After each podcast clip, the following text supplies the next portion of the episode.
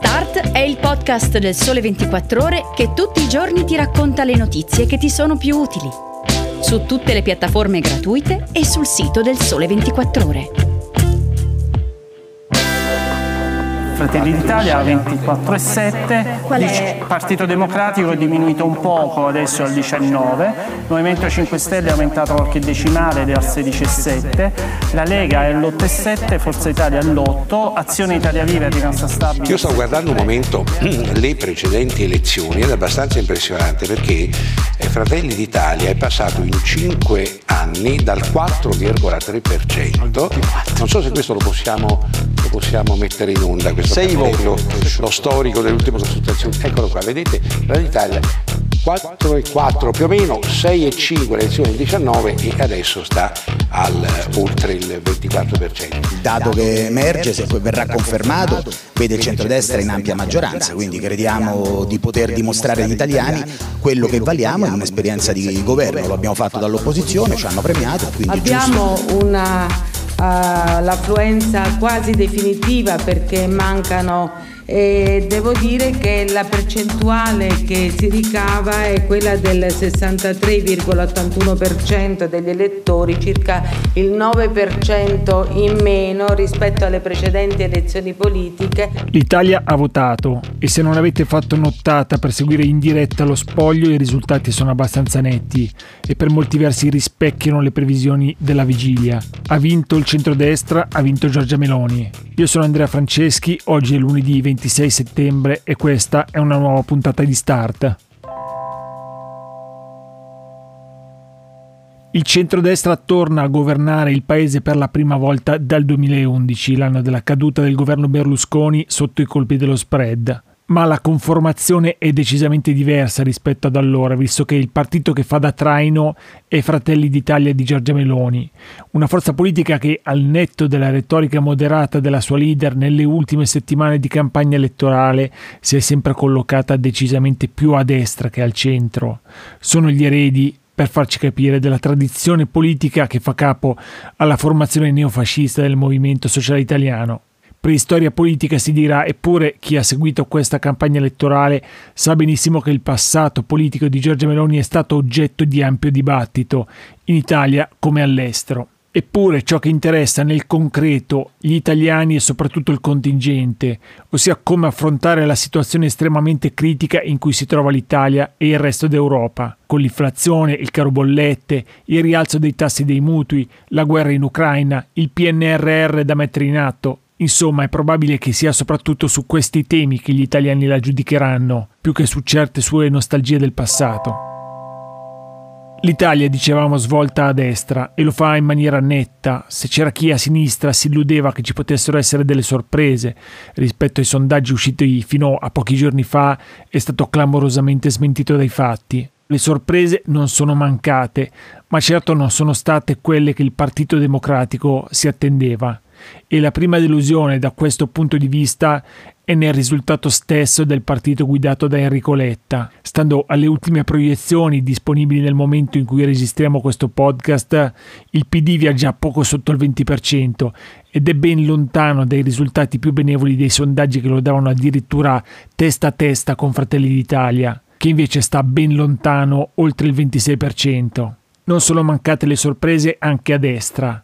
La coalizione si assicura una maggioranza larga in Camera e Senato. L'agibilità politica per governare è decisamente ampia, pur senza l'agognata maggioranza dei due terzi del Parlamento, cosa che le avrebbe consentito di cambiare la Costituzione in senso presidenziale. Resta il fatto che questa vittoria è anche il frutto di un colossale travaso di voti, quello dalla Lega a Fratelli d'Italia. Era atteso, certificato dai sondaggi, eppure i dati dello scrutinio sono decisamente più pesanti per il partito di Matteo Salvini che si attesta intorno all'8,5% di preferenze. Siamo ben al di sotto della soglia minima del 10% e ben lontano dal picco massimo del 30% raggiunto alle ultime elezioni europee. Insomma, una bella botta per Salvini che le aveva provate tutte in campagna elettorale, ma che forse più del previsto è finito cannibalizzato. L'altra sorpresa indubbiamente arriva da sud e riguarda il Movimento 5 Stelle. Ai tempi della caduta del governo Draghi il partito di Giuseppe Conte veniva dato intorno al 10%, ma grazie a una campagna tutta in difesa del reddito di cittadinanza, il Movimento 5 Stelle è riuscito a riconquistarsi percentuali ragguardevoli in diverse regioni del sud.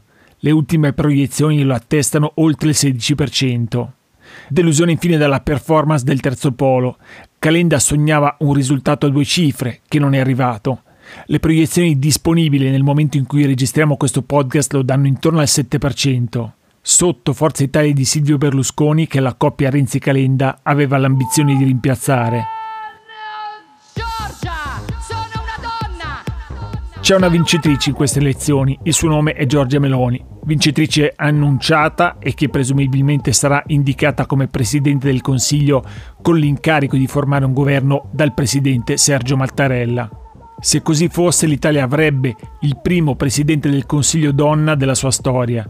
Ed è curioso che sia espressione di una forza politica che certo non viene istintivamente ricollegata alle battaglie storicamente femministe, che sono più appannaggio della sinistra.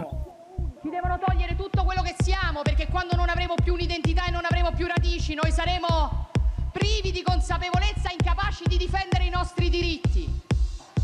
Vogliono che siamo genitore 1, genitore 2. Giorgia Meloni ha mostrato tante facce e tante voci in questi anni e se in passato hanno spopolato soprattutto le sue sparate più estremiste in tema di diritti, di famiglia, immigrazione, Unione Europea, nelle ultime settimane il registro è stato decisamente più morbido forse anche per rassicurare l'elettorato più moderato, per non parlare delle istituzioni comunitarie che, ne abbiamo parlato nei giorni scorsi, guardano con preoccupazione al nuovo esecutivo italiano soprattutto per certe simpatie per l'Ungheria di Viktor Orban, con cui Giorgia Meloni si è fatta immortalare sorridente in foto. Ebbene, nel suo primo discorso da vincitrice delle elezioni politiche 2022 ha di nuovo sfoderato il suo tono accomodante, forse consapevole che nella situazione estremamente complicata che stiamo vivendo bisognerà puntare più su ciò che unisce che su ciò che ci divide. Ve ne facciamo ascoltare alcuni estratti, poi ognuno si faccia la sua idea e si premuri soprattutto di verificare se i fatti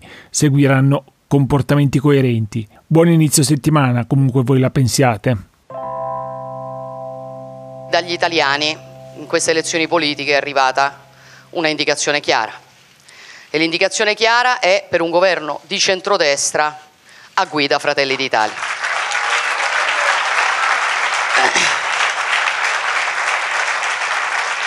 E, e quindi probabilmente il tempo in cui gli italiani potranno nuovamente avere un governo che esce da una loro chiara indicazione alle urne. Però penso che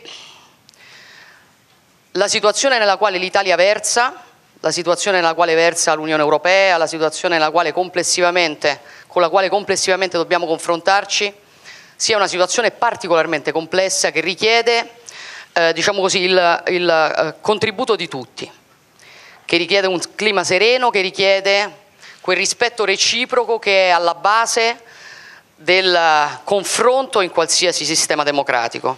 Per questo è il tempo della responsabilità. Questo è il tempo in cui se si vuole far parte della storia si deve capire la responsabilità che si ha nei confronti di decine di milioni di persone, perché l'Italia ha scelto noi e noi non la tradiremo come non l'abbiamo tradita mai. Quindi è importante eh, capire che se saremo chiamati a governare questa nazione, lo faremo per tutti, lo faremo per tutti gli italiani, lo faremo con l'obiettivo di unire questo popolo, di esaltare quello che lo unisce piuttosto che quello che lo divide